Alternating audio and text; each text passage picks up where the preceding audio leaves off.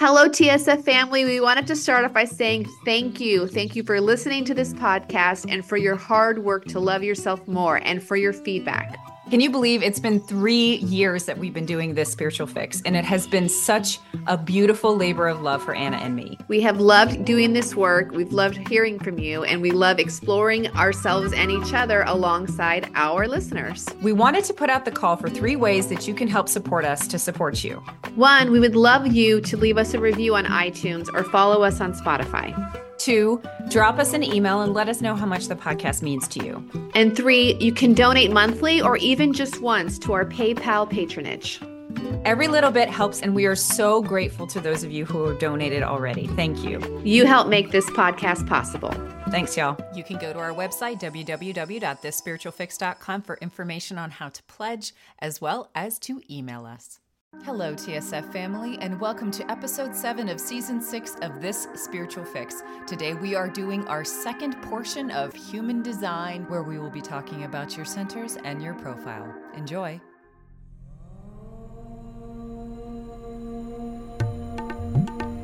hypnosis, mindfulness, meditation,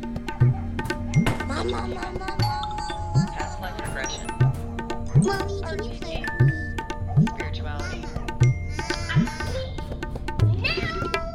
This Spiritual Fix. Two mystical mamas hacking the self help game. with Anna Stromquist and Kristina Wiltsey. Hello, Anna. Hey, Kristina, how are you? I am good. It's gotten cold here finally in central Georgia. It is. And for anyone who listens to us on the regular, you're going to notice that my voice is a little raspy and I'm a little bit sick, which is a four letter word in my book. But I'm making some chicken soup and I should be feeling better soon. And um, I thought for today's prelude, we could talk a little bit about the chicken soup. I love it. I love it. So the chicken soup might be triggering if you are vegan, vegetarian, or anti-Semitic. And there seems to be a lot more of the latter. So I oh, hope God. that no one is offended by this recipe here that I'll just talk about for a bit. But I really love to cook. And I think it's a wonderful way to share and just be with family and friends and certain recipes if you have a memory of eating it in your childhood or your grandparents making it or it has a ethnic or cultural history to it it always feels so much more comforting to eat so this is i'm just going to show kristina this is my jewish penicillin and it's actually like a great recipe when you're sick i think there are studies saying that chicken soup increases your immune system when you're sick. And I like to add fresh dill and lemon at the very end. So it just has this light, yummy tang. I love to make it because it's one of those meals in my family where everyone will eat it. But my kids, both my kids will eat matzo balls. Only one kid will eat noodles. So I'm going to make matzo balls with it at the end. And um, one thing about it, I'm going to go into like the recipe a little bit and I'll put it in the show notes. But one thing I love about this soup is that I have like over time come to just tweak it and tweak it and tweak it. And I've mastered it that it's the fastest, cleanest way ever. So the first thing I do is I use an Instapot. Anyone who cooks, an Instapot is a must if you want to do like one pot cooking. It's super, super easy, super, super fast. I fill it up with onions, garlic, a little bit of ginger, one clove, and then any herbs that I have, not oregano, because oregano and basil are both a little too strong, but like thyme, rosemary, sage, garlic, black pepper. And you just stick it in the pot with an onion and a rotisserie chicken. This is the trick. You buy a rotisserie chicken and not a raw chicken because the rotisserie chicken has all the juices and all these amazing flavors already and it's just going to like cut down a lot on the whole process. So you just stick all that in there with your water and your better than bouillon concentrate and then you pressure cook for 10 minutes.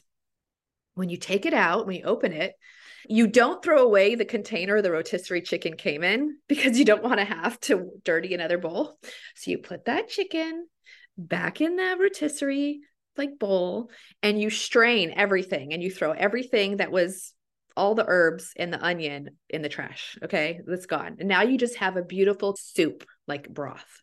Then you take your carrot, your onion, and your celery, however quantity you want. You put it right back in the pressure cooker with this amazing broth that you've just made.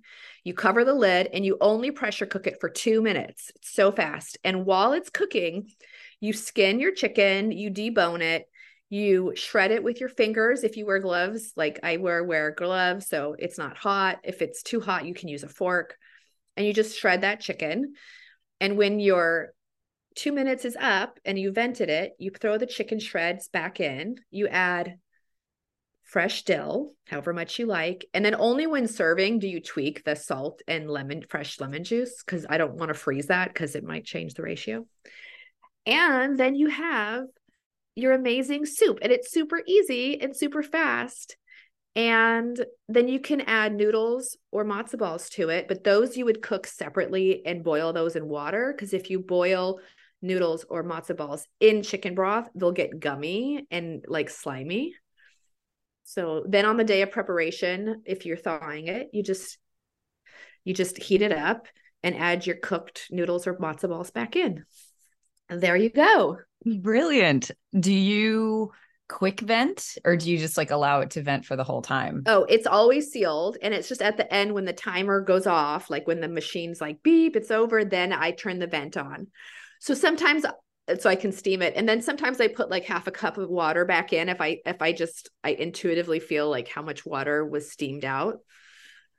And then like today I'm making matzo balls and I'm making schmaltz. Have you ever heard of schmaltz? Never heard of schmaltz, no. Okay. So I've never made schmaltz before and I'm just trying it out. I'm pretty sure it'll be good. It's very unhealthy. My dad said there are no blue zones in Jewish neighborhoods because of schmaltz. Um, you know, blue zones are like where people live a really long time to 100 years or something. Oh, I didn't know that. Okay. yeah.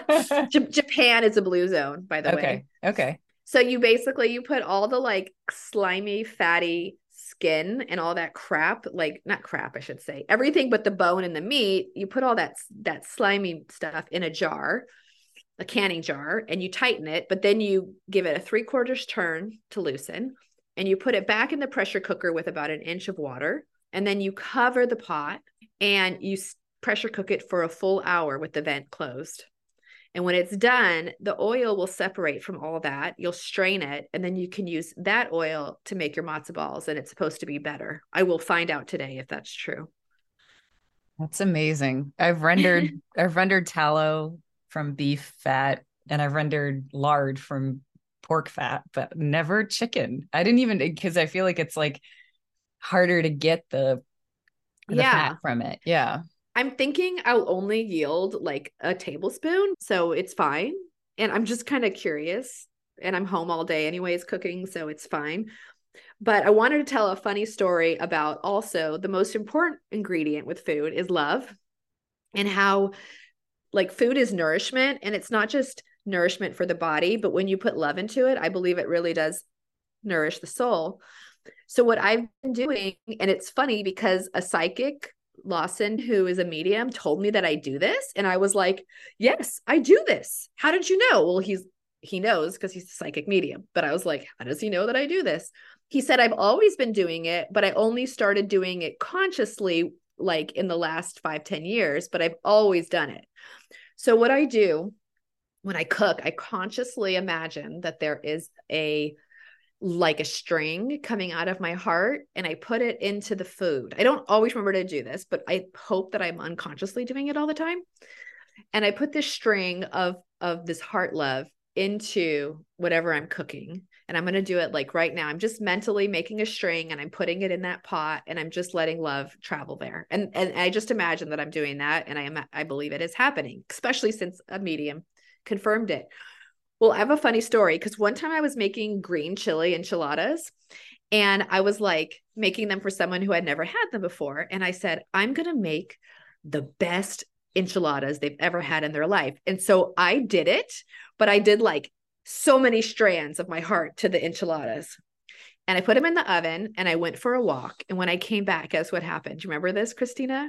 I don't remember this. What happened? I remember it was amazing. I don't remember what happened though. The entire casserole dish, which is like a thick glass Pyrex, shattered. Wow. The whole oven was like the biggest, goopiest mess. This person didn't get their enchiladas, but like the the pan shattered. It's never happened since. It's never happened before. It was like the one time I put so much, so much love in there. And I was like, oh shit, I need to like dose this carefully, carefully, carefully. And that again was validation that it's it's real when you put love into your food. So anyways, that is my little chicken soup for the soul. and I will put the recipe in the show notes. That's so wonderful. Thank you, Anna. I really love that too. How you're like, you gotta modulate the well, and then maybe sometimes if you think of it like food, art, music, all of those different things are containers for whatever intention you put into them. And sometimes they're just like, whoa, whoa, that's that's a lot. You know, maybe the person just got it directly with your intention, even if they didn't get the enchiladas. You know what I mean? Like it, it transcended the need for a medium of food. right. Well, they've eaten plenty of my food. They've gotten plenty of my love, but those enchiladas were just not ready to handle that level. or the love. Pyrex wasn't. right. The Pyrex. Anyways, what are we talking about today, Kristina? We are doing the second part of human design. And this time the sound will be better than it was the first time. Apologies, guys. There was a lot of issues that we had with the first one. And I hope that everyone got a chance to learn about their strategy and authority and what their type was. So, as a quick recap, we have projectors who are all about guiding the system and they don't necessarily have an energy center for themselves which uh, of their own energy a motor center for themselves. So we'll be talking about that today a little bit more. And then we also have the generators and the generators are like the power system of all of them. That includes generators and manifesting generators. And then we also have the manifestors who are just plain manifestors and they're there to initiate the the systems and the projects and then we have reflectors who are there to be the ultimate like assessment of how we're doing. And we talked about those four types and we talked about the different authorities which are the different decision making. So for those of you to recap we had you know the main ones being emotional and sacral and splenic authorities in which you are using you have slightly different methods for understanding what your body has energy to do and what is best and like how you're actually checking with your energy system to say yes no maybe to whatever it is that's in your path. And then there are a lot of smaller minor ones like waiting a whole lunar cycle which is something that reflectors do as well as having the right environment or being self projected where you're just talking and that's your decision making authority. So if you want to know more about that, you can go back to the first episode. But today, what we're going to be talking about two other main parts of human design. The first is the profiles, and the second are the centers. And so, first, we're going to talk about the profiles. And I sent you your human design earlier. And so, you've got your chart, which is going to give you two numbers that are on top of each other. So, it's 3 6, or I'm a 6 2 and it's going to be and you're going to have two combinations of numbers and it'll usually say something like role model slash heretic or investigator slash hermit or something along those lines. So that's how you know what your profile is. And you can go to the jovian archive. This is one of the things that comes in all of the free human design charts that you have. And so I would recommend that you go and you look for that on your human design chart so you can follow along and see what you are. Okay, so the most basic part of this is that profiles have a conscious and an unconscious line. And there are six lines. And very similar to in the first episode, I talked about how this human design system is loosely based on the I Ching and its combination with astrology, as well as the Kabbalah and a couple of other things. But the hexagrams, hex meaning six, is that in the original I Ching, there are six different, basically, you can combine the different numbers from one to six, and each of those numbers will represent a different uh, tile within or a different combination within the, the I Ching. And so I'm going to describe these six lines. They're called the six lines, and one through six. And describe what they mean for you and how it fits your profile, which is another, it just gives you more insight and information as to who you are and how you operate. And it tells a little bit more of a story. So, the first number that appears in your profile is what you are consciously doing, right? So, it's the thing you have to kind of think about in order to do.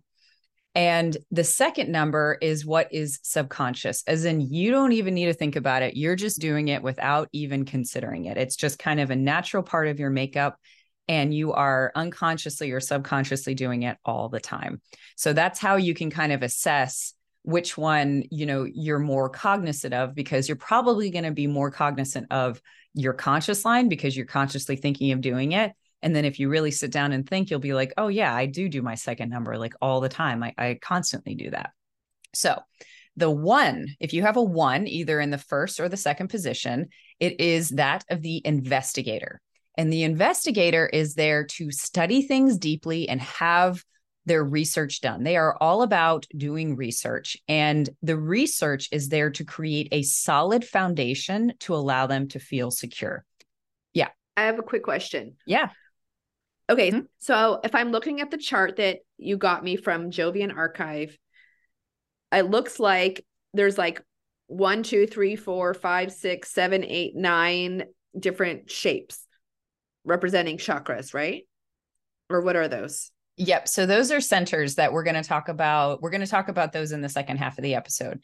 But what okay. we're looking at now is that if you go to your chart on the left hand side and you go down, it'll say like birth date, probably, and age and type. It'll say you're, uh, like in your case, an emotional projector. Right underneath type, it says three dash five. So you're a martyr dash heretic. That's what I'm talking about, right? Right. Oh, now. so it's a it'll profile. So if someone has a one slash something, that's what you're talking about. That's exactly what I'm okay. talking about. Just yeah. making sure I yeah. understand. And I'm yeah. sure someone else listening is just as lost as me at times. Okay, let's go. Wonderful. Okay. So the investigator is all about foundations. They're kind of the equivalent of the Aries in astrology in the sense that they are the foundation like they're the very first thing in, in in astrology right they're kind of considered the child in terms of how you move along which we've talked about in anna's astrology episodes before and the thing about the investigator is that they need very solid foundations. They're cautious and they like to investigate before they do anything. They like to know all of the details before they initiate or start anything. They like to or get involved in anything. And if something is new or foreign or unfamiliar to them, they will take what time they need to be able, or ideally, they will take what time they need to observe and research before participating. And that's why they're obviously called an investigator. So I'll give you an example of this. My daughter has a one line in her conscious self, and she will always watch somebody else do something before she would do it. She's not one to like want to jump into doing it immediately. Right. And the thing is, is that effectively when you have a one line, it's all about it's it's very deeply related to survival. Like when when an investigator is not allowed to do the research that they need to to feel solid about something then they're going to feel their foundations being very shaky right? Whereas those of us who don't have a one line we're so deeply unconscious of that we don't really have a conscious or even unconscious like just below the surface need for this investigation. We're just like yeah i'm just going to keep going and it'll be fine. And so that is that is where investigators end up on here. Does that make sense? All right. The second line is the hermit. And the hermit is about the need to be alone to nurture your talents, and you will be called out to share what you have learned. Okay. So the hermit is relatively self explanatory in the two line, right? The two is that they have a desire to kind of naturally keep to themselves. They also like to stay within their comfort zones. They may have some sort of hidden talent or skill that they are working with, but they are waiting for that to be seen at some point. There are others who are probably more aware of this kind of secret talent or the kind of secrets that the hermit has, maybe even than themselves, especially if the two line is in the second is like is is kind of unconscious, right? They are the walls of the house whereas the one is the foundation the hermit is like the walls and they're very uh, they're similar to the equivalent of like taurus right in that they only are interested in things that they're comfortable with and they again like to kind of keep to themselves And they are also similar to the one in that they're concerned with comfort and security. But instead of investigating to feel comfortable and secure, they have a tendency to to want to be more hermit like and kind of come into their own space to be able to do that. There is a level of waiting that comes into being a hermit in the sense that they are always kind of waiting to do something, right? Like oftentimes they're waiting for someone to recognize whatever their skill is. They're waiting for their talents to naturally come forward.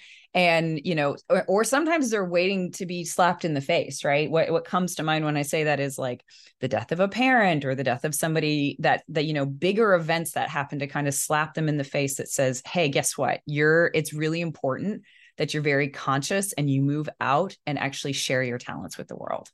All right. So, number three is the martyr. It's also called the experiential.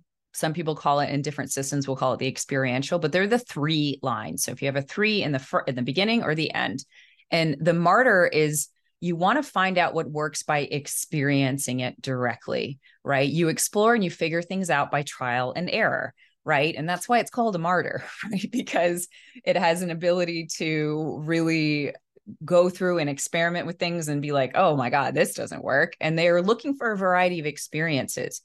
In this case, they're a lot like Geminis, right? They're kind of all over the place. They're putting their hands in the cookie jar, every single cookie jar. And this is very much like what the martyr is like. They're like, oh man i'm gonna i'm gonna move i'm gonna change everything's gonna feel good and you know and and i'm gonna move around in that sense. Um they're all about stimulation and actively doing and experiencing things and they live life in trial and error.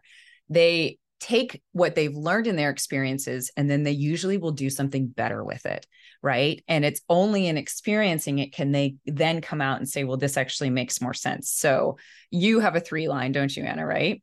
And it just reminds me of like for you gardening like you can read all you want about gardening right or cooking right and and you're gonna trial and error and like all those tweaks that you just described at the beginning of this is you being a three line right is you trial and erroring and being like what's the best chicken soup that i can possibly make and tweaking it and figuring it out. And it, and it doesn't matter if you read a recipe that's like, this is the best chicken soup ever, right? Because you want to experiment and feel what that feels like. And so the hermit builds the walls, the investigator is the foundation, and the martyr is building the staircase up to the next floor they're not really concerned about survival and security. They just want to build on something new and they do that by trial and error. They also are usually pretty concerned with wanting to succeed. They're they're really working to to naturally come out of their spaces and and see and and make some mistakes sometimes. Does that make sense? Is that resonating now? That totally makes sense. I have to do it to understand it and i always feel like there's always a better way i just have to like keep tweaking things exactly and, is your yeah yeah. Oh, is, your, is your three your conscious or subconscious i can't remember which one is it is it the first or the second position it's the first one so that's subconscious no that's conscious so you're very okay. conscious of it so it's that's like the predominant line that you express in your life is that trial and error okay okay cool.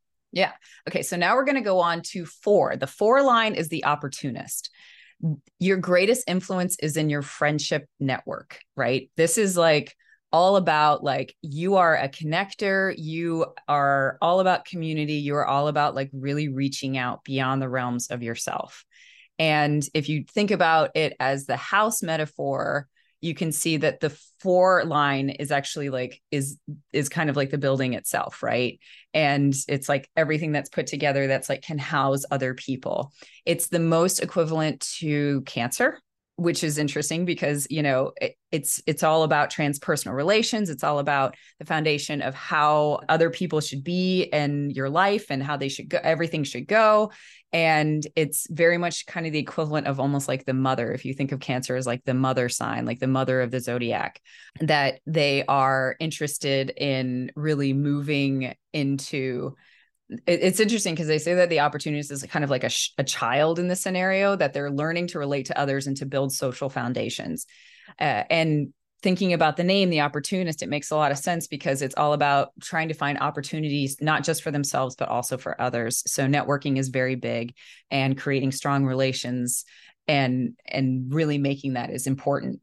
It's interesting because in a similar way because it's an even and i won't kind of get into this but the two and the four and the six are all kind of similar in that they want to the four is concerned about making connections but they also need their space very similar to what a hermit does. Like they very much need to have boundaries even if they are very people oriented and they get along with all sorts of different people they also need very much so need recovery time.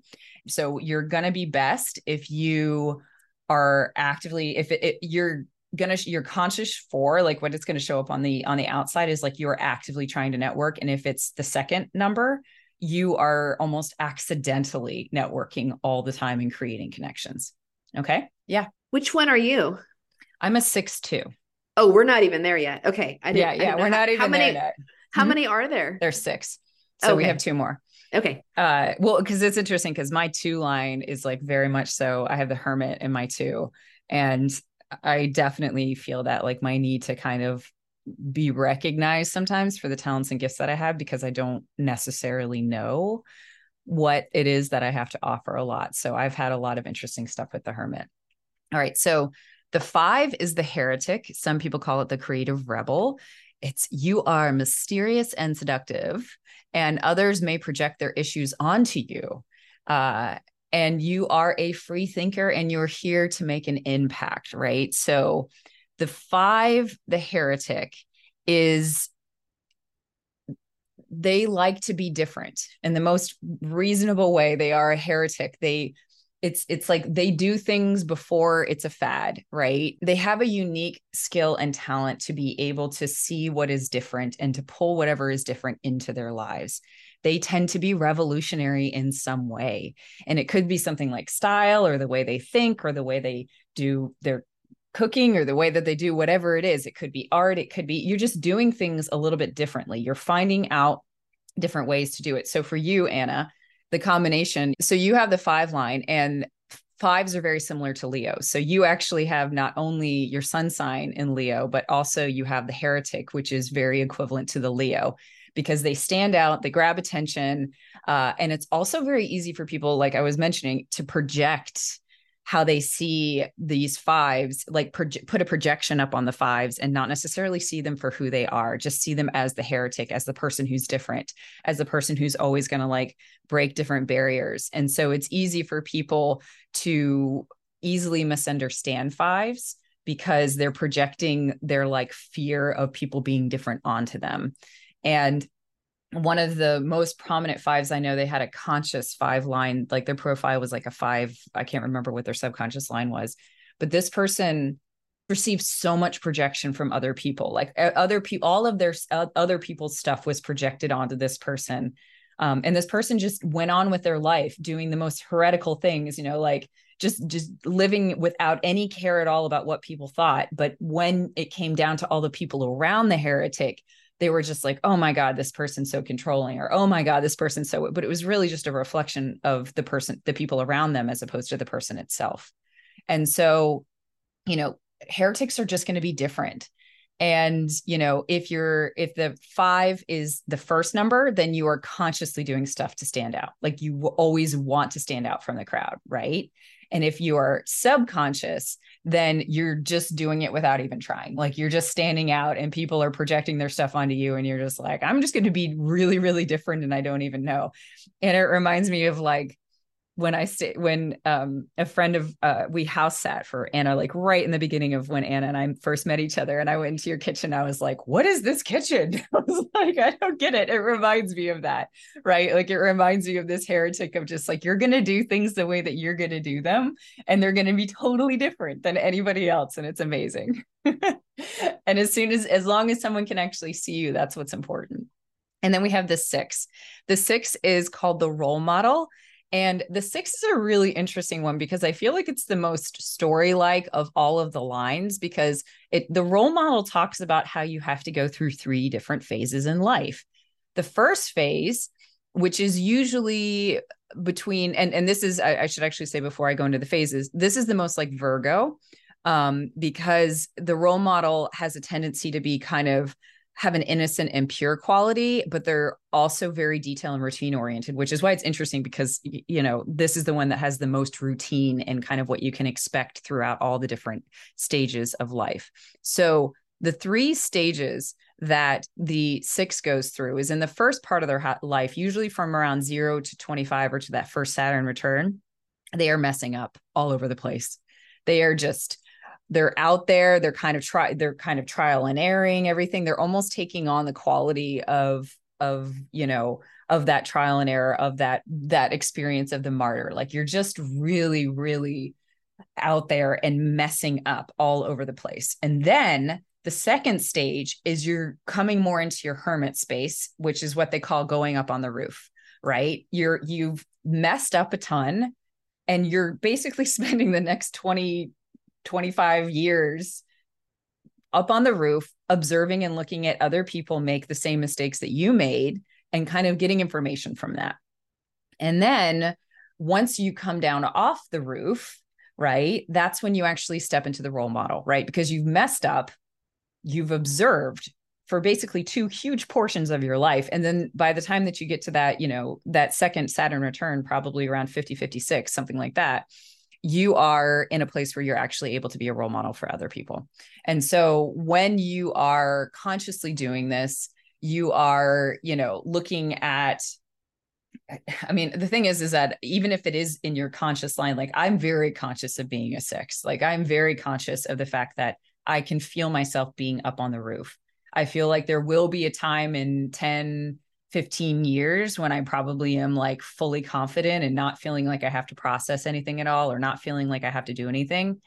And and it and I'm moving into that. I'm coming down off the roof a little bit even now, but I mean, god, that first move to that Saturn return, so many mistakes, so much trial and error, so much just like living life and making and just really fucking it up a lot and sometimes doing a good job and other times not. So I usually say one of the things that's important is that you know we're not here to avoid pain but i would guess that anybody who has a six line either consciously or subconsciously in that first or that second position probably may have had a marriage. If they had a marriage before in that if they had it in that first phase like it probably didn't last right? But when they're if they're able to have like a marriage or or long-term commitment that happens in that second period then that's good. And i feel that with I got, you know, I, I joke that in my late 20s, I was constantly traveling everywhere. I was living all over the world. And then all of a sudden, something shifted. And I always used to attribute it to my husband because my husband doesn't like to travel. And I was like, oh, well, I stopped traveling because of that. But no, what actually happened was that I went up on the roof, right? I basically started to observe life as opposed to actively living it. So those are the six lines. Do you have any questions about that, Anna, before we move on? I guess I do because there's 12 signs of the zodiac but there's only six lines. Does it have anything to do with the zodiac it's the zodiac? it's it's really interesting because i was wondering the same thing and then i went to kind of go investigate further it's like where's the second half? But there wasn't any information so i was kind of giving people an astrological equivalent because i think it is relatively simple and and kind of similar to that. But but in general that's where that's kind of where it stops because i couldn't actually directly tell you where the second half of the zodiac is in that. Um and i should also mention that the the six i didn't just to be very complete the six is obviously when i say go up on the roof they are the roof of of the house that we've been building right? So we've been building it right. from the foundation all the way up to the walls and and they are really that uh, for it from my own basic understanding like of, of, what you're talking about i think it is a parallel in the sense that like the heretic is number five for example and it's all about being different. And then leo unconsciously is trying to be different and aquarius its opposite is consciously trying to be different. Oh that's so fascinating. I totally get what you're saying. So depending on if it's the first or second line right. that's how you cover both parts of the zodiac. I think so. Like what was the first one again the first one was the investigator. So, so that the Aries. Aries and and Libra. No, that doesn't match because that's more of a Virgo thing. So no, it wouldn't. It wouldn't. Okay. Okay. Okay. But sorry. Should we no, take no, that out? No, no, no. I think it's good. I think it's good to. I I love that we're trying to create this connection between them because obviously your birth sign and like all the things that you like part of your rave chart that gets created in human design is based on the placement of your planets. It is based on Western astrology and not Vedic astrology or any of the other kinds of astrology, but that's that's the basic way of doing it. So those are the profiles for those of you who would like to know more about what those numbers mean. And so next we're going to be working and looking at the nine different centers of the body. And so this is just to give you guys some background. If you look at your chart and you see all these different colored triangles and squares and all this different stuff, those are the equivalents of the centers. And it's really important and confusing for some people because they're like, well, there's seven chakras, but there are nine centers. I'm very confused as to why there are two extra centers and how do they actually correlate.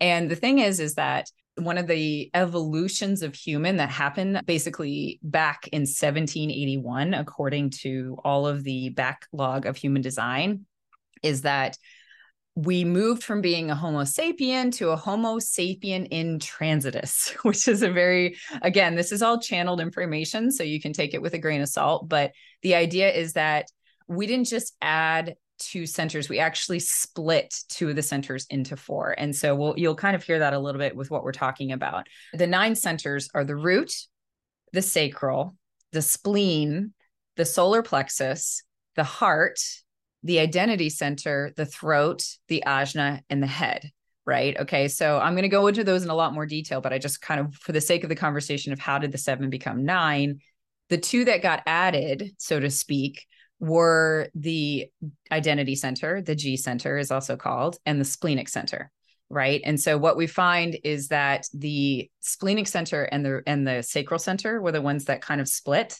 off to create two. And then the heart center and the identity center was the ones that kind of split into two there. So that's how you got nine. And so it's a it's a testament to us as people, if you want to say in terms of our evolution, that there are now nine centers and not seven because obviously the chakra system has been around for millennia and the idea is that we've moved from there. And that is that's where we're going with this. Okay so if you look at your chart you will see that there are depending on how they've stylized it depending on how they've looked at it you have a number of centers. And these centers are either open undefined or defined. If they are colored in they are defined. If they are have like a little red or a black line coming into them, but they're not colored in, then they're called undefined. And if they have nothing going into them at all, they are open.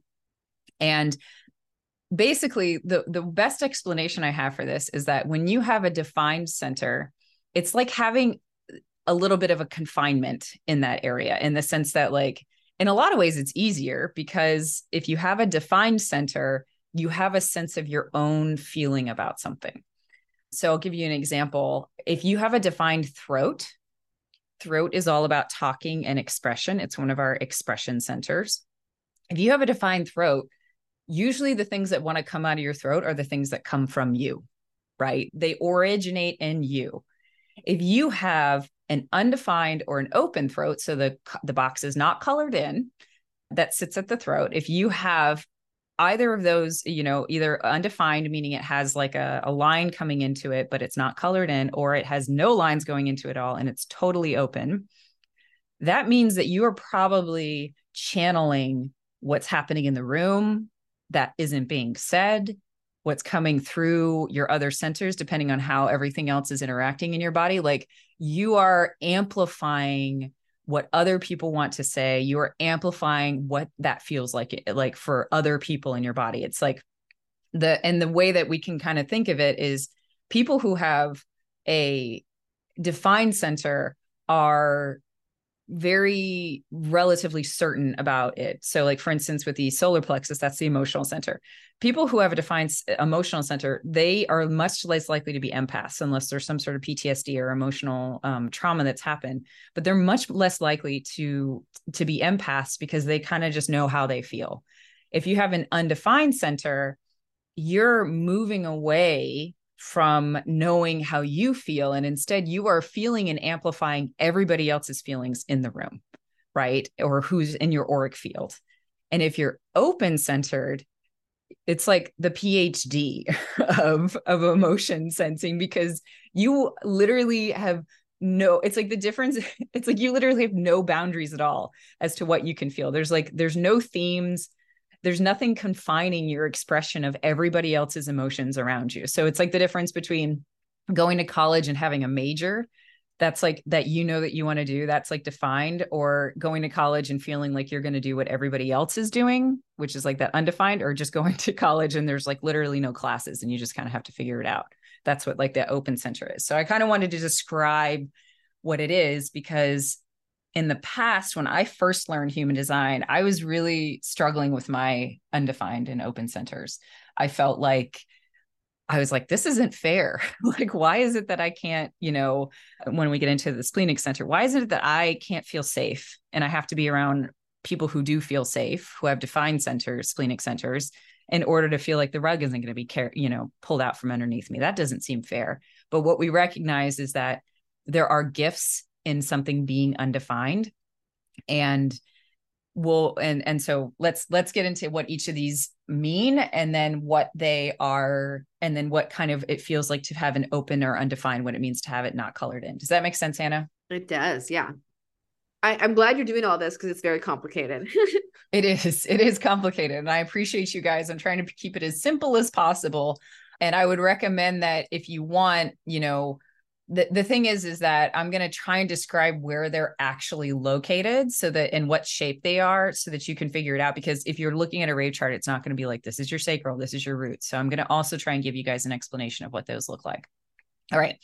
And what we're going to do is instead of going through them from the bottom to the top, we're going to go through them in terms of the type of center they are, which may seem counterintuitive, but it's actually really intuitive because it helps us understand the basic nature of the centers as opposed to having to remember all nine centers.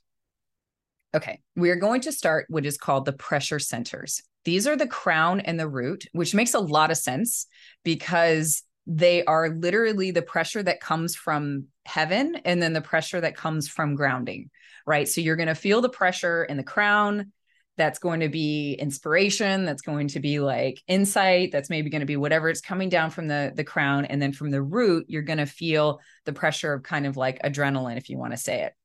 And so you know when the crown center is there to look it, it basically experiences the pressure to think and to inquire and to bring consciousness into form right? So very similar to how we would see the traditional crowns crown chakra.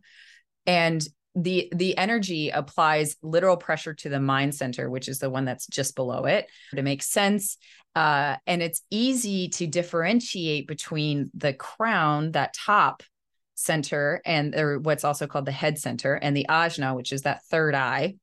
It gives you the energy to like the crown wants to ask questions where the mind wants to answer them. Okay? And so that's kind of and and it, for a lot of people that can be a confusing thing and I recommend there's so much information online for this. So if, if any of this piques your interest or you want to hear more, then I will definitely tell more, trying to kind of cover it all in this basics. All right. So the root center is the other pressure center. It experiences pressure for the like to live and to grow and to evolve and to do, right? So it's all about it's it it basically is like when you feel this root center it's it's obviously located like right down at the very bottom of it's like it's the equivalent is the root chakra. And it basically will put pressure on the centers that are attached to it which are the three that go across the bottom. So that root chakra is that square that's at the very bottom of your chart uh, on your body okay? And the three that are above it there's a directly above it is the sacral. To the left is the spleen, and to the right is the solar plexus. Okay. And so the root applies pressure to the sacral center to basically uh, to respond. Yeah. You said to the the bottom. Can I just okay, the yeah. very, very bottom is sacral, and then directly above it is what was it again? Uh so the root is the very bottom. Oh, root is the very bottom and then sacral. Yes. And then to the right was the To the right plexus? is the solar plexus and to the left is the spleen. Left is the spleen. Okay. We don't traditionally talk about a splenic chakra, do we? So the the sacral and the spleen split apart to become two when we became nine centered beings. Um, and so the root applies pressure to the sacral center to respond through focus and stillness and to experience beginnings, endings, etc. The root applies pressure to the splenic center to stay healthy, to be ambitious, to correct, and to find purpose. And the root applies pressure to the emotional um, solar plexus to make sense of emotions and to provoke. So, what that means is that the root, you can think of the root and the crown as they're giving you fuel, they're giving you material in which the other centers can kind of process and do their jobs. And, you know, it's, it's a, and, and very easily, if you kind of think of it as, you literally have pressure coming down from from the higher worlds and heaven whatever you want to call it that's coming into your body and you have pressure coming from the earth to ground and the energy that's involved in that. And so those pressures are basically causing you, it, they're seeking to connect each other fully in this circuit, right? The head and the and the root in a lot of ways want to fully connect.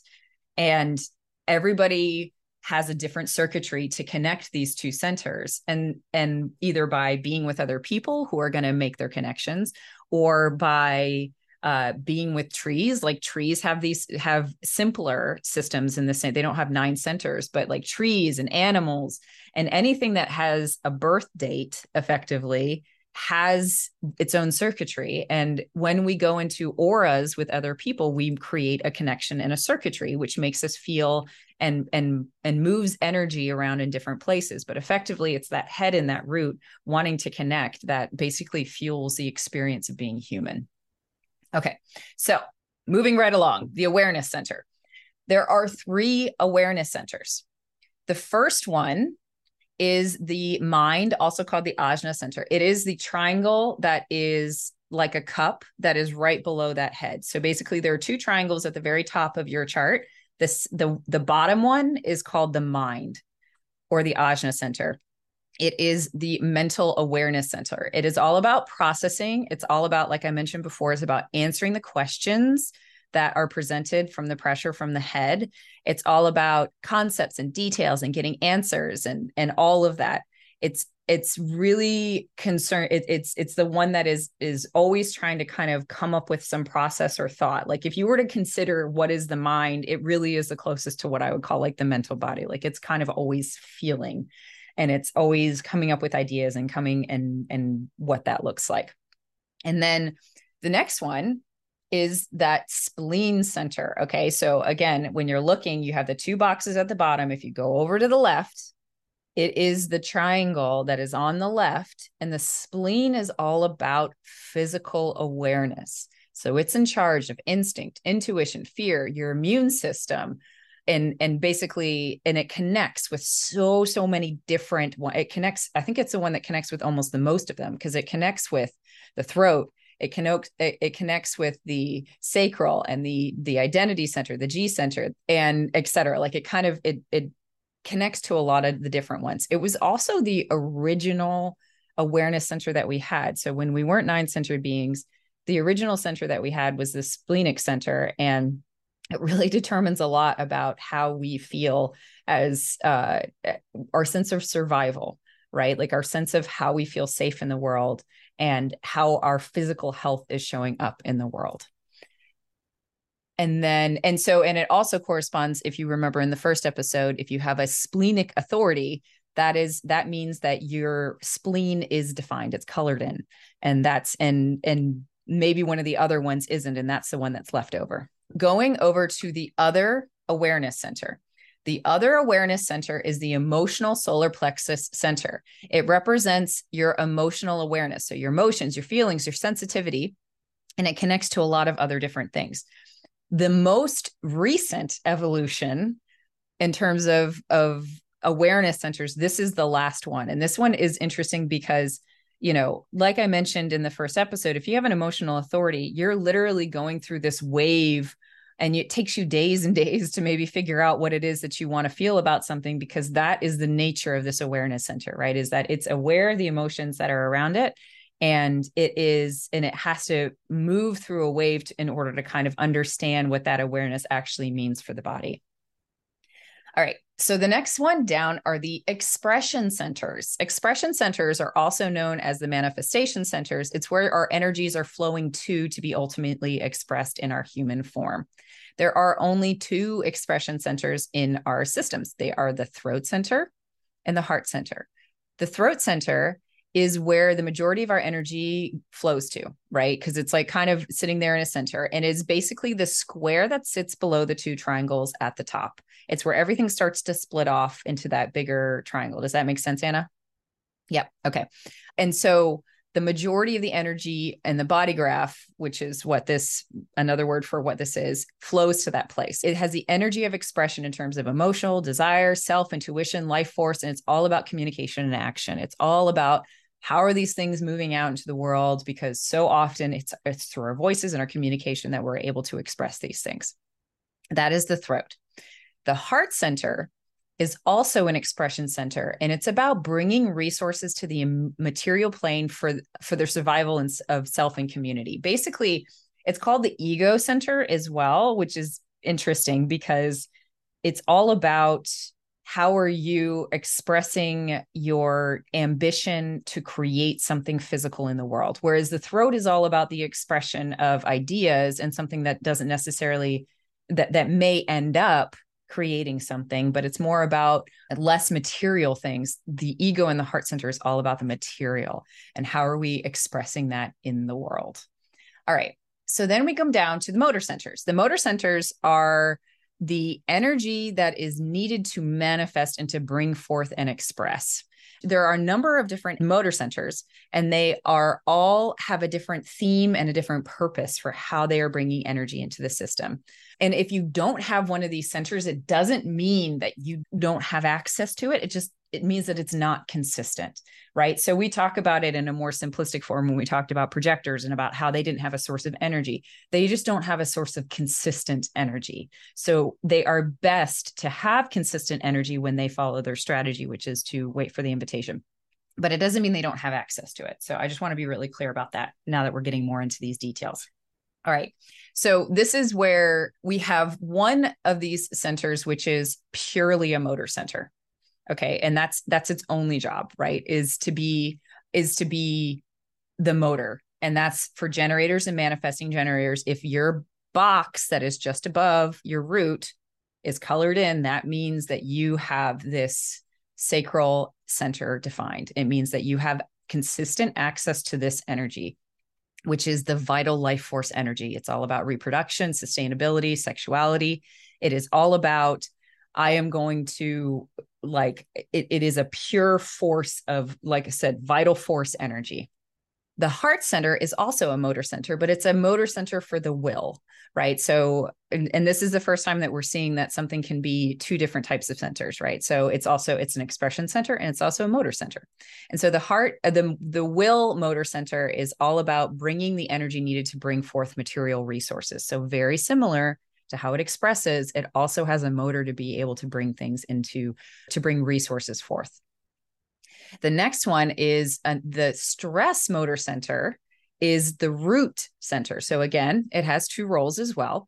And uh, so aside from being a pressure center is also a motor and it provides the energy of stress as a fuel for life which is momentum and adrenaline right? So if you, uh, and we'll get into this in this last part when we talk about undefined, but if you were to have an undefined root center, for instance, you would amplify the energy of all those people around you as momentum to carry forward into life. All right. And then the last motor center is the emotional motor center, which is that, again, that triangle on the right it's the solar plexus center. It has two roles as well. We talked about how it is a awareness center and it is also a motor center. And as a motor center it it gives you the energy to go through emotional experiences to process and to feel. And and it basically gives you the moment the the energy to go through that process that that up and down and oh my gosh i'm in this wave. All right.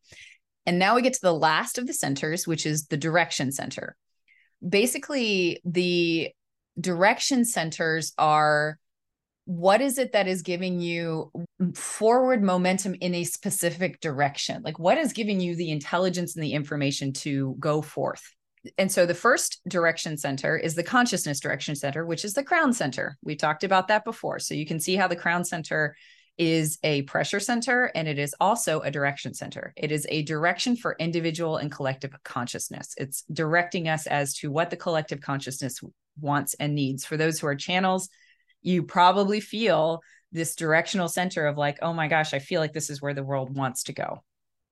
The second is the purpose and love direction. So this is the the G center, which is the only one that we haven't talked about yet, which is the diamond that sits straight in the middle of that body graph. Like you'll see it's a diamond and it sits below the throat and above the sacral. And it is all about providing direction for purpose and love. Like, how are you going to find your purpose and how are you going to find love in your life? And then the last direction center is the heart, uh, which is again as we can see this theme in this heart, this ego, this will center, the heart center is the material direction for how to provide form for the material. And so those are the centers using the understanding of them as what they kind of come into the world to do. And I'm going to simplify this a little bit because I'm going to describe for you guys in the last part what it is that we're moving from this very uh, like what it means to have them defined and then what it means and feels like for them to be undefined in your life. So, Anna, before we go into this with mm-hmm. the undefined and defined, what centers do you have that are colored in and which ones do you have that are not colored in? Okay, so let me make sure I understand this. If I look at the top, going to the first one mm-hmm. is white. Mm-hmm. The second so, one is white. Mm-hmm. And the third one, which I think is the emotional center. The third one, which is that square, is the throat. Oh, the throat is colored, and yeah. then below it is the emotional center. Nope, the below it is the G center. That oh, diamond gosh. is the G center. Sorry, sorry. The below it is the G center. Uh huh. And that's colored. And then to the right, the little tiny triangle is the emotional center. That's the ego. That's the heart center. Ah, the heart center. Yeah. And that's colored. Mm-hmm. And then my spleen and solar plexus are colored but my sacral and root are not colored. Right, right. And so for if you if you ever get into the mechanics of human design, Anna's basically saying that the whole kind of she's got her throat, her G center, her ego, her or, or, her heart, her solar plexus and her spleen are all defined, but she doesn't have direct connection to that sacral, which is what makes her a projector. It's one of the things that makes her a projector. Right. And and why how is being a projector related to the sacral? Like I know I just think of the sacral as being the grunter, right? Like the people who grunt. Yes. Like what does that mean uh, that I don't have that? It, it just means that it just means that you don't have a consistent access to vital life force energy unless you're in partnership with another person through the invitation. So I'm a vampire. uh, I think I think that there are people projectors who don't follow their strategy of waiting for the invitation can come across as vampires. Yes. But when you follow your strategy, you don't come across as a vampire at all. Um, I like and, it. Yeah, and then for me, so so y'all know, I have I have a defined, oh, excuse me, um, G center, ego, solar plexus, and sacral. So those four on the kind of middle and the right side are all defined for me, and everything else is undefined. And it makes it really difficult in a lot of ways, and I'll explain that as I kind of get through what it means to have an undefined and a defined as to what that feels like. Okay, so we're going to tar- start at the top this time so that we can not jump around and everyone can know. The very top triangle is the head center. When you have a defined head center, meaning it's it's colored in, you have a mental pressure to think. You have the energy to think through your doubts and you have a ca- capacity to be inspirational and you also can probably have a pretty interesting perspective. If it's undefined, you usually will take on and amplify the thoughts of others you may have a tendency to feel overwhelmed, and you may put pressure on your shoulders to act on things that don't concern you and are not your responsibility. So, for those of you who like to get ideas and you're like, it maybe the idea just comes in through your head center and you're like, oh my God, I want to start an app. I mean, God, how many ideas have I had like this over the years? I want to start an app that does this and this and this. And then you just start to realize that that's just come in through your head because you're amplifying the thoughts of what are in the environment and it actually isn't any of your business. You're not supposed to do it. Okay. So if you have an undefined head center, the question to ask yourself is Am I trying to answer everybody else's questions? and this is and and as i say that one of the things that's really important in this whole understanding of defined and undefined is that we recognize that all of us in the way that common society operates are usually like the standard way of thinking of how someone should act is normally how someone with a defined center in this area does act. And so it can be really difficult to have an undefined center because you're susceptible to the conditioning of someone who has a defined center. So I'll give you an example. Say that your parents are the type who always make promises all the time. So this promises is directly related to the heart center, right? And say that your parents always made promises all the time and they kept them and it was like really wonderful and consistent for you to experience that.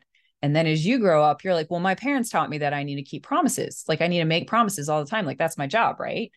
But then you have a different design than they, they do. And actually, you get into a really bad condition state when you try and make promises. Like you're not supposed to, right? Like that's how they, that was their strategy for how like they they did very well. They they needed to. It was part of their development to make promises and to keep them. But for you, guess what? That's not your job. Your job is not to make promises. That's that that's just not it.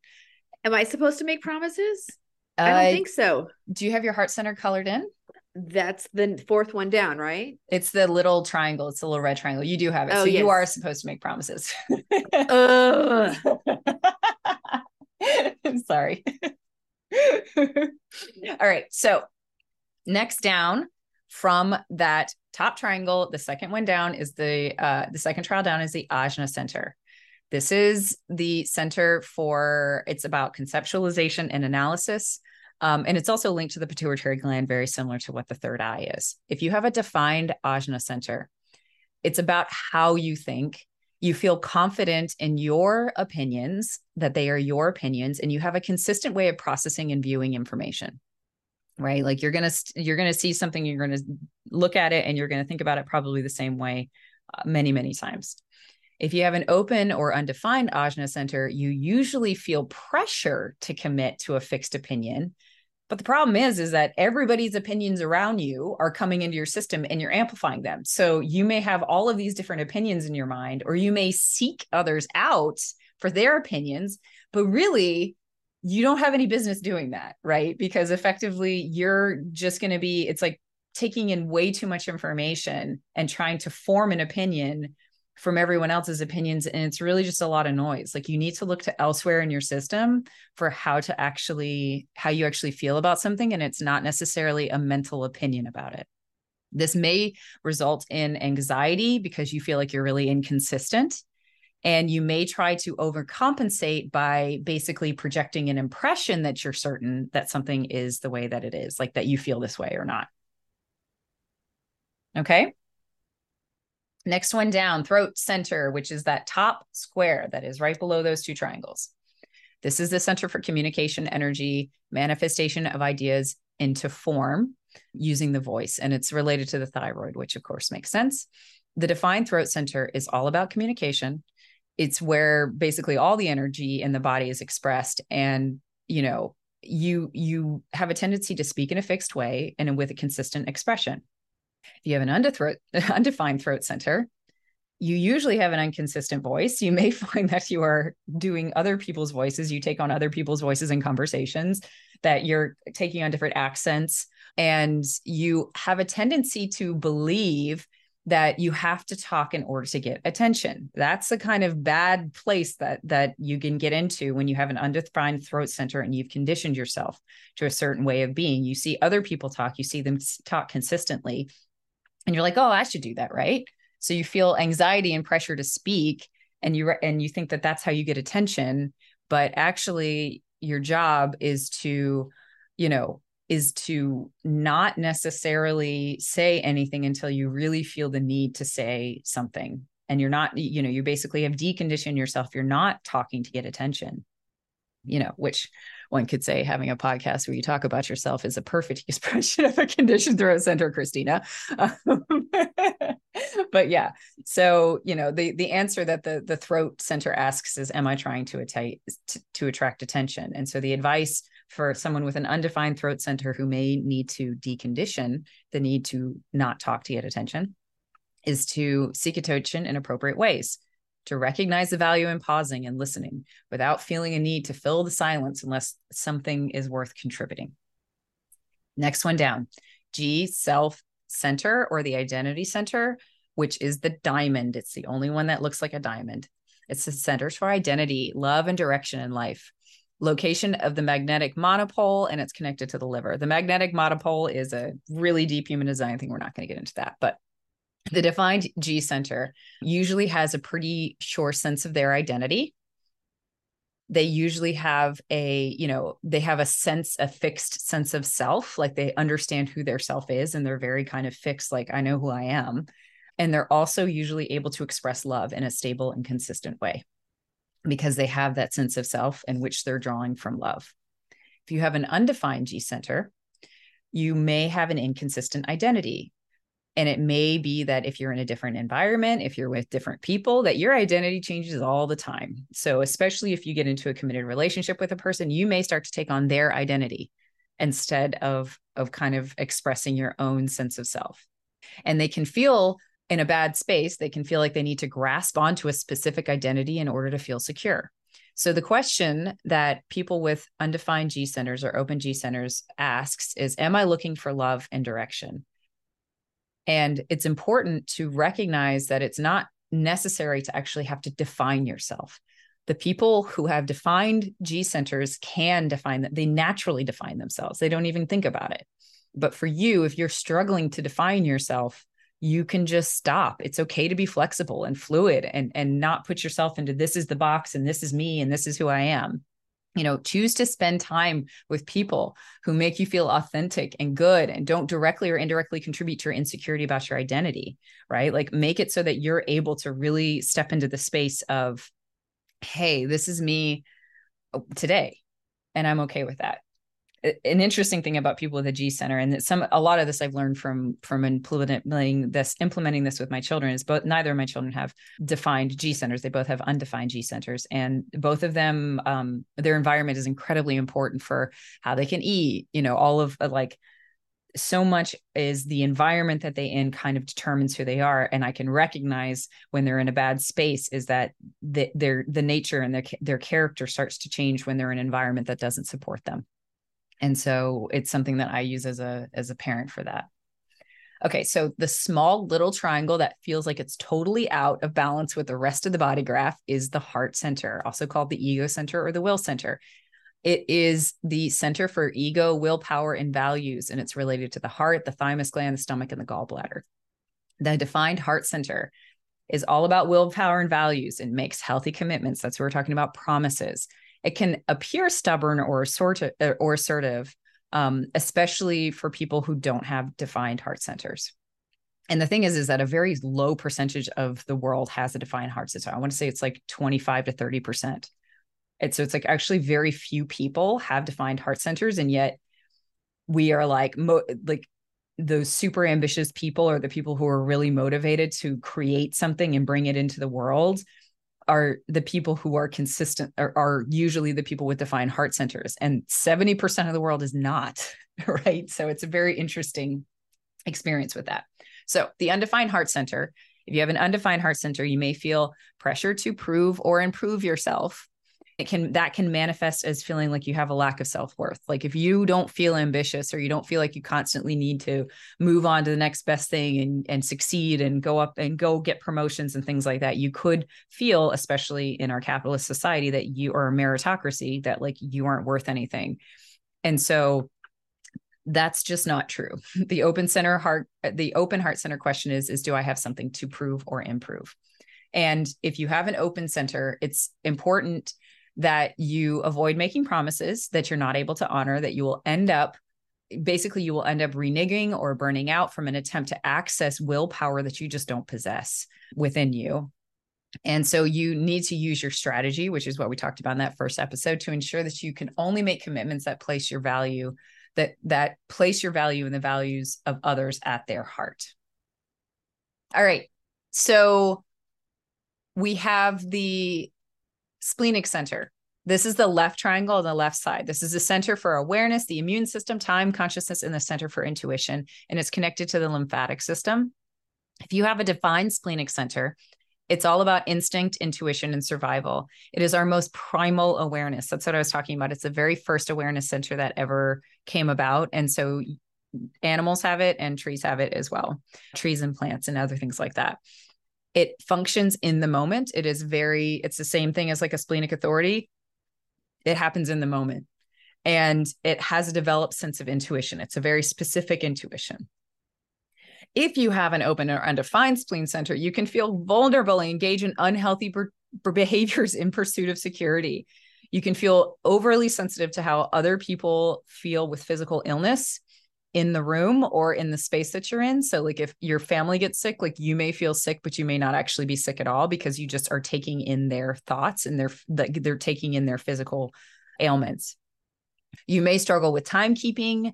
You may tend to act impulsively if you don't, if you have that undefined spleen center, and you might find it hard to know when to let go of things because you're sitting in somebody else's aura who has a defined splenic center and they feel safe, even if they aren't. So we have a tendency to stay in abusive relationships for longer than possible because of that. I always joke that I stayed at my job for way too long. It was probably exactly what I needed to, but my boss and my company both had to find splenic centers.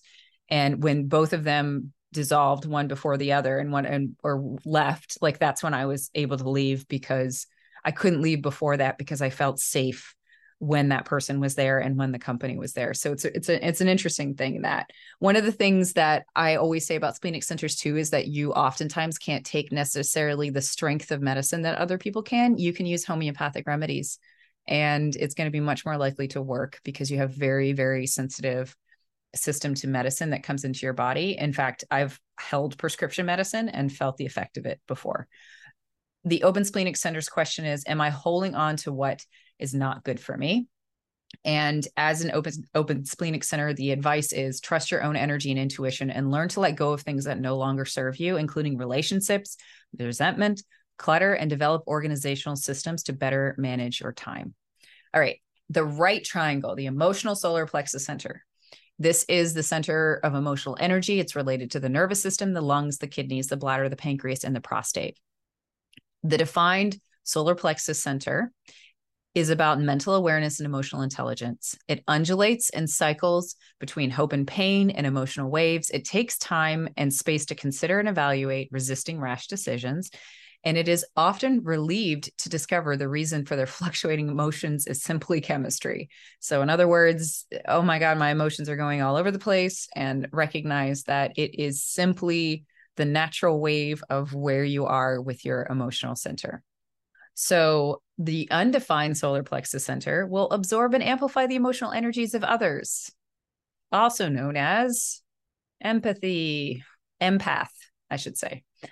They learn not to make waves in order to avoid tur- turbulence and conflict, and they will tend to feel very overwhelmed if they are in an, an emotional situation that is very tense for too long. The question that an open emotional center needs to ask is Am I avoiding confrontation and truth?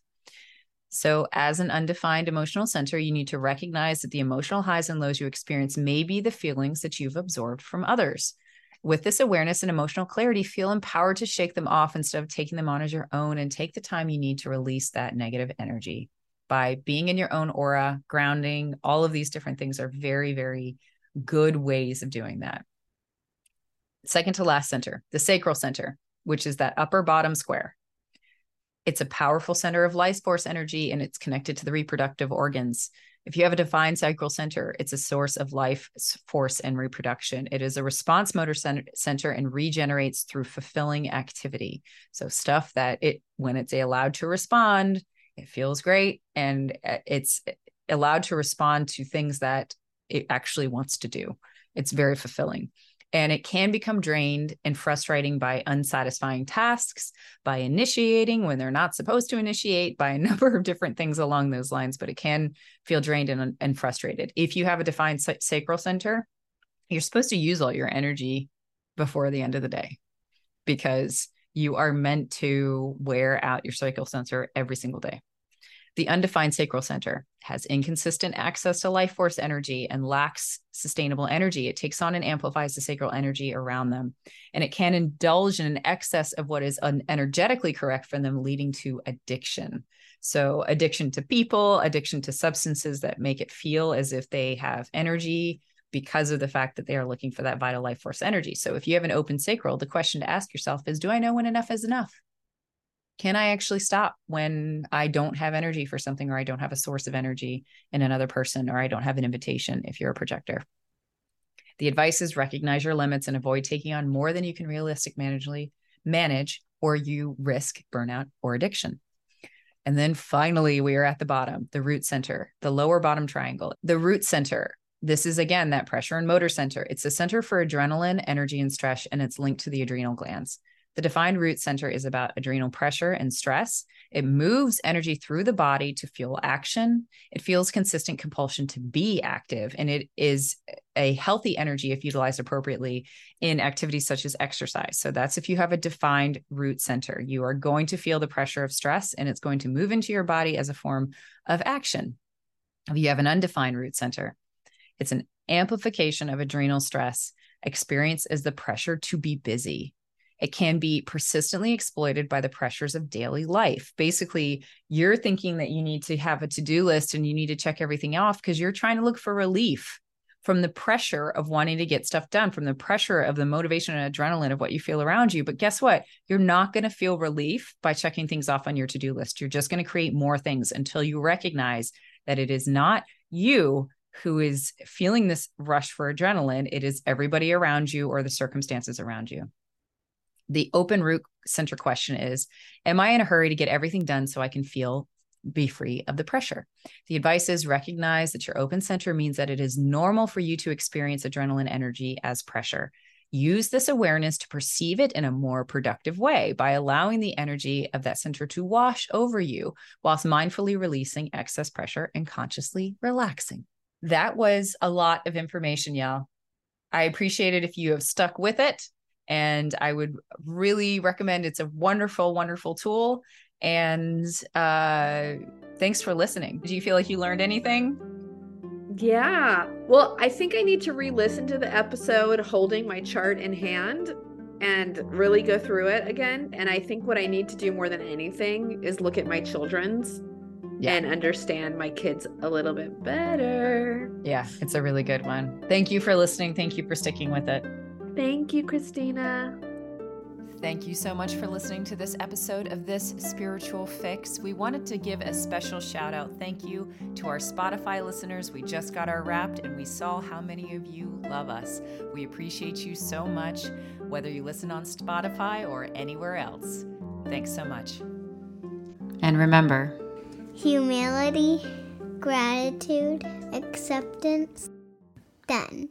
Let me tell you all a riddle. There are four girls and four apples in a basket. Every girl takes an apple, yet one apple remains in the basket. How is this possible? The answer one girl took the basket. She took the last apple while it was in the basket. Sometimes all it takes is a perspective shift. This is my specialty, y'all, and I am opening up two spots in the next two months for dedicated journeyers to work with me to find peace, purpose, and most importantly, perspective. In these journeys, we co create a curriculum that suits your current blocks, goals, and needs, and we use all the tools shadow work, books, fiction, remote viewing, intuition, meditation, guided journeys, energy healing, dreaming techniques you name it, we do it. And all to achieve a commonly held set of objectives. And if you're interested in hearing more, Book a free call with me at www.chriswiltsey.com forward slash discover.